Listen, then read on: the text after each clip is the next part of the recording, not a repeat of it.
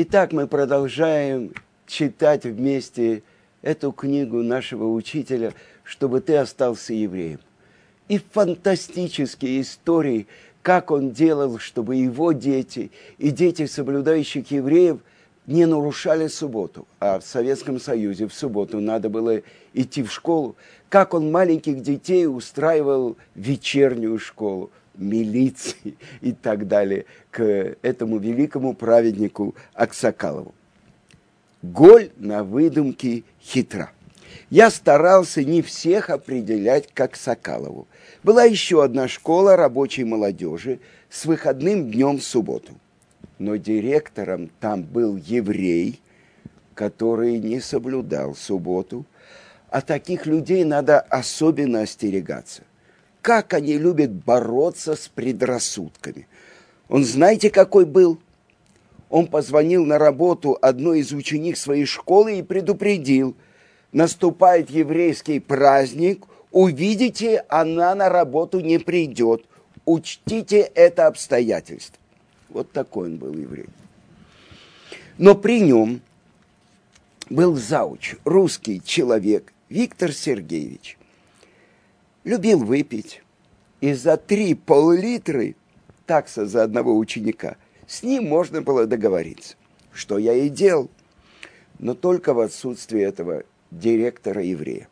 И вот наступил август, время отпусков, пора устраивать детей в школу, а директор в отпуск не уходит, денег жалеет, сидит в школе, учебный год на носу, а я еще ничего не сделал я узнал, что в инструкции Министерства просвещения есть пункт, по которому директор до начала года должен на 2-3 недели уйти в отпуск. И тут я решился. Я набрал телефон школы и говорю строгим голосом. Школа такая-то? Да кто, говорю, вам позволил нарушать инструкции Министерства просвещения? По закону директор должен отдыхать столько-то, столько-то дней. А до нас дошли сведения, что директор продолжает работать и находится в школе. Они спрашивают, кто я такой, а я сердито бросаю трубку. Когда он пришел на работу, ему сказали – звонили из министерства. Не устраивай нам неприятностей, уходи отдыхать. И он ушел в отпуск. И тут я всех записал в школу. В одной еврейской семье в нашей общине отец был верующим, а мать не очень. Муж и жена ссорились и даже хотели разойтись. А раз между родителями отношения плохие, то и с детьми появляются проблемы. Вдруг перед началом учебного года эта женщина, жена этого верующего еврея, заявляет, что она согласна отдать детей в вечернюю школу, чтобы они не нарушали субботу и не писали. Ну, и вручила мне все документы, свидетельство о рождении, табели с первого по восьмой класс и предупредила, если их не примут, я должен вернуть документы немедленно, чтобы дети могли пойти в прежнюю школу. Она очень серьезно относится к образованию детей. А был как раз канун Рош Ходыш Элюль. Это последний месяц года. И этот месяц, когда мир готовится, чтобы пристать на суд – перед Творцом мира. И весь этот месяц евреи готовятся к суду. Ну, в этот день читает особенные Таилим, ну, я решил устроить это дело по-быстрому. Сел в такси, помчался в школу, вбегаю, повезло. Директора нет, этот зауч на месте, спешу передать ему документы, бум, документов нет. У меня в глазах потемнело. Пытаюсь уговорить его принять ребят без документов, но на это он не соглашается. Ну что делать? пойти сказать этой матери, что я потерял документы, потерял бумаги. Они тяжелые люди. Выхожу на улицу, стою, думаю, пора молиться Минху, время уходит, надо бежать домой, а я прямо не могу сойти с места. Ну куда мне идти? И тут я начал молиться. Рибуну Шелулам. Ты же знаешь, я делаю это не ради почета, не ради прославления моих родителей. Я просто хотел, чтобы еврейские дети не нарушали субботу. Помоги. Так я простоял полчаса. Это при моей-то спешке. И вдруг останавливается возле меня такси, и водитель машет мне рукой. Я подхожу, он говорит, это ваши документы? Я говорю, да, да. Он протягивает мне бумаги. Видно, я положил их на сиденье и там и оставил. Уйди я на минуту раньше, он бы меня никогда не нашел.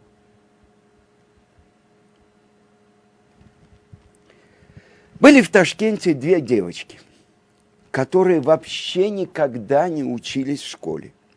И вот понадобилось устраивать их в седьмой класс. И я записал их в ту же вечернюю школу. Мне достали чистые бланки из какого-то э, пригорода Москвы. Я их заполнил, сделал все, что требуется, и девочек приняли. Но они оказались слабоваты в русской литературе. Это же естественно, они никогда это не учили.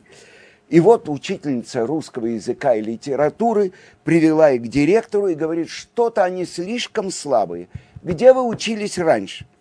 А когда я их устраивал, я назвал 43-ю школу города Ташкент.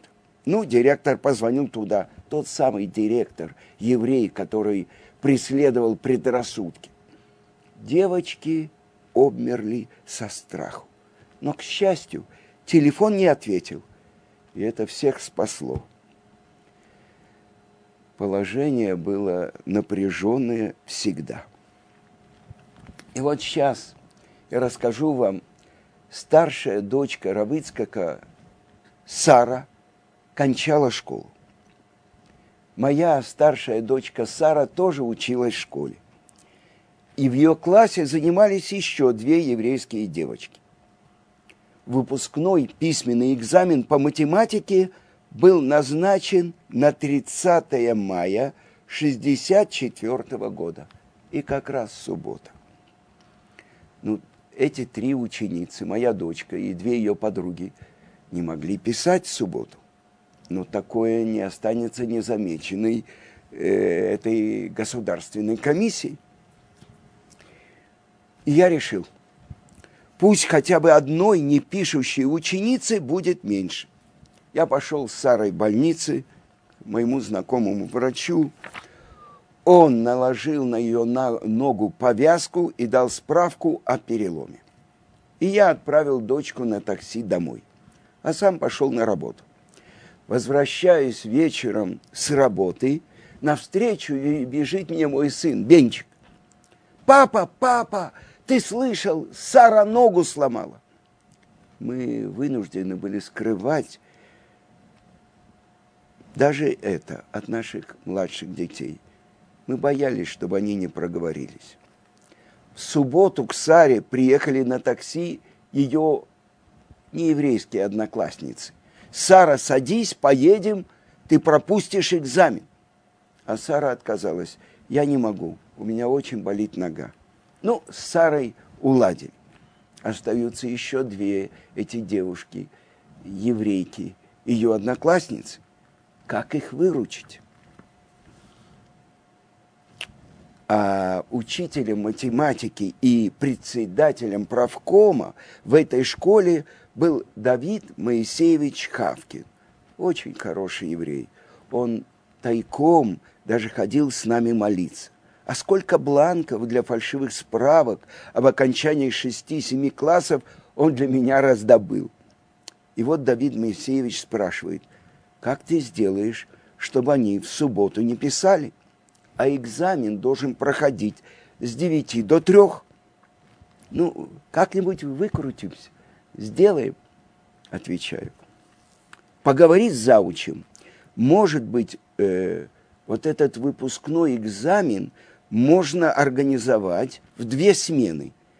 И для каждой получить свое задание. Одни ученики сдают утром с 9 до 3, а другие с 6 до 12 вечера. Намекни заучу, что я водки не пожалею. Ну, с заучем договорились. В Ташкенте солнце заходит в 9 вечера, а писать можно лишь когда стемнеет. Значит, на экзамен этим девочкам остается меньше трех часов – но самое главное, там будет вертеться директор, этот самый еврей, и зауч, и наблюдать за экзаменующимися. Три часа не писать у них на глазах невозможно. И я попросил Давид Моисеевича, учителя математики, чтобы он пришел к шести часам утра и заморочил начальству голову, своими профсоюзными делами. Что он и сделал. А во время экзамена он пригласил директора во двор и до девяти вечера прогуливался с ним вокруг школы, ведя деловые разговоры про дела профсоюза. Но была еще одна проблема. Экзаменационные листы и ручки. Ну, ручку в субботу на экзамен не принесешь. Во-первых, это мукца. Вы знаете, то, что вне рамок субботы, то, что постановили мудрецы, что нельзя даже сдвинуть с места ручку. Дотронуться можно, но сдвинуть с места нельзя. Это постановление мудрецов. Почему? Потому что если человек возьмет ручку в субботу, он забудется и напишет две буквы. А если человек пишет две буквы, он хотел написать слово папа, Аба, а написал только две буквы, Алиф и Бет. И тогда получилось Ав. Ав – это отец, это уже слово, и это полное нарушение субботы. Поэтому мудрецы постановили мукце, микаце. Это вещи, до которых мы э, запрет сдвигать, но мы стараемся и не дотрагиваться. Они вне границ субботы. Так вот, ручку не пронесешь этим девочкам. Дальше. На территории нету Ирува. А что такое Ирув? Ирув – это то, что сделал постановление царя Шломо, чтобы общее место, где пользуются многие, стало одним местом, как бы частным владением, в котором можно переносить то, что можно в субботу переносить, но есть запрет выносить из личного владения в общее, из общего в личное. Так вот, там Ирува не было, и переносить это нельзя. Но как использовать и как, когда начинается экзамен, на этих экзаменационных листах нужно написать свою фамилию, но только в 9 заходит солнце, только после 9 можно что-то писать. Так вот, э, то, что сделал Равыцкак, он раздобыл заранее эти листы. Девочки написали на них свои фамилии. И в пятницу утром до захода солнца я положил эти листы и ручки в школьную печку. Это было лето, печка не использовалась. Э, и когда они их достали из печки, это, я не помню, но это уже было разрешено. Главное, что девочки успели написать решение своих задач, экзаменационный лист, решить все после 9 и до 12. И выполнили все задание и получили хорошие оценки. А моя дочка Сара, когда она выздоровела, она сдала этот экзамен. Это одно из изобретений Равыцкак. Часто он рассказывал, сколько лет он преподавал в школе. В простой школе. В Таш... э, сначала э, это было в Казани, а в Ташкенте он уже не хотел подводить никого, когда он бежал из Казани. И он рассказывал, как он делал. Заранее он проставлял оценки в классном журнале. Во время, в субботу он вызывал только неевреев к доске. И если один не мог решить задачу, он вызывал другого, чтобы тот ему помог. И он немножко подсказывал ему, но сам не писал. И как назло он рассказывал Равиц, как на эти уроки по субботам приходили комиссии из Гороно. Но они все отвечали активность участия всего класса. А потом он показывал журнал, этот ответил на все, получил пятерку, этот что-то не знал. Он завышал оценки. И все говорили, что какой замечательный учитель, и как он использует э, активность класса. А Равыцкак про себя говорил – это невозможно. У меня горячий характер. Если бы я увидел ошибку, я бы тут же подскочил к доске. Тук-тук-тук-тук-тук. Все бы написал. А в субботу мне нельзя. Поэтому я вызывал одного, другого. Исправляли, э, помогали. Так он выкручивался всю жизнь. И вот эта молитва, Творец, я делаю не ради своей славы, не ради славы своих родителей – это то, что в свое время сказал Рабан Гамлиэль, когда был отключен Элиезер, великий, сын Уркинеса, потому что у него было одно мнение, а у всех мудрецов другое, и его отлучили. И когда началась буря, и корабль, который плыл по морю, на котором находился Рабан Гамлиэль, он воскликнул и сказал перед Творцом, Творец мира, я это сделал не ради своего почета, не ради почета моих родителей, а только ради тебя. Это то, что вспомнил Рабыцкак, и это то, о чем он просил. Я же только хочу, чтобы эти девушки – подростки не нарушали субботу. Я делаю это ради тебя, Творец, помоги. И так же, как в случае с Рабаном Гамлиэлем, море утихло, так и с Равыцкаком. Этот таксист вернулся, и Равицкак, который обычно э, в течение получаса уже мог бы быть в десяти местах, он стоял и ждал. И Творец ему помог когда у меня были тяжелые вопросы, и я спрашивал у Равыцкака, что делать, он говорил, выкрутиться, выкрутиться. Как выкрутиться? Выкрутиться. Это значит, что он полностью полагался на Творца. И чудесным образом все выкручивалось. Это то, что мы читаем уроки, как еврей и близкие к нему люди – там, в этой стране победившего атеизма, выкручивались и делали только во имя Творца.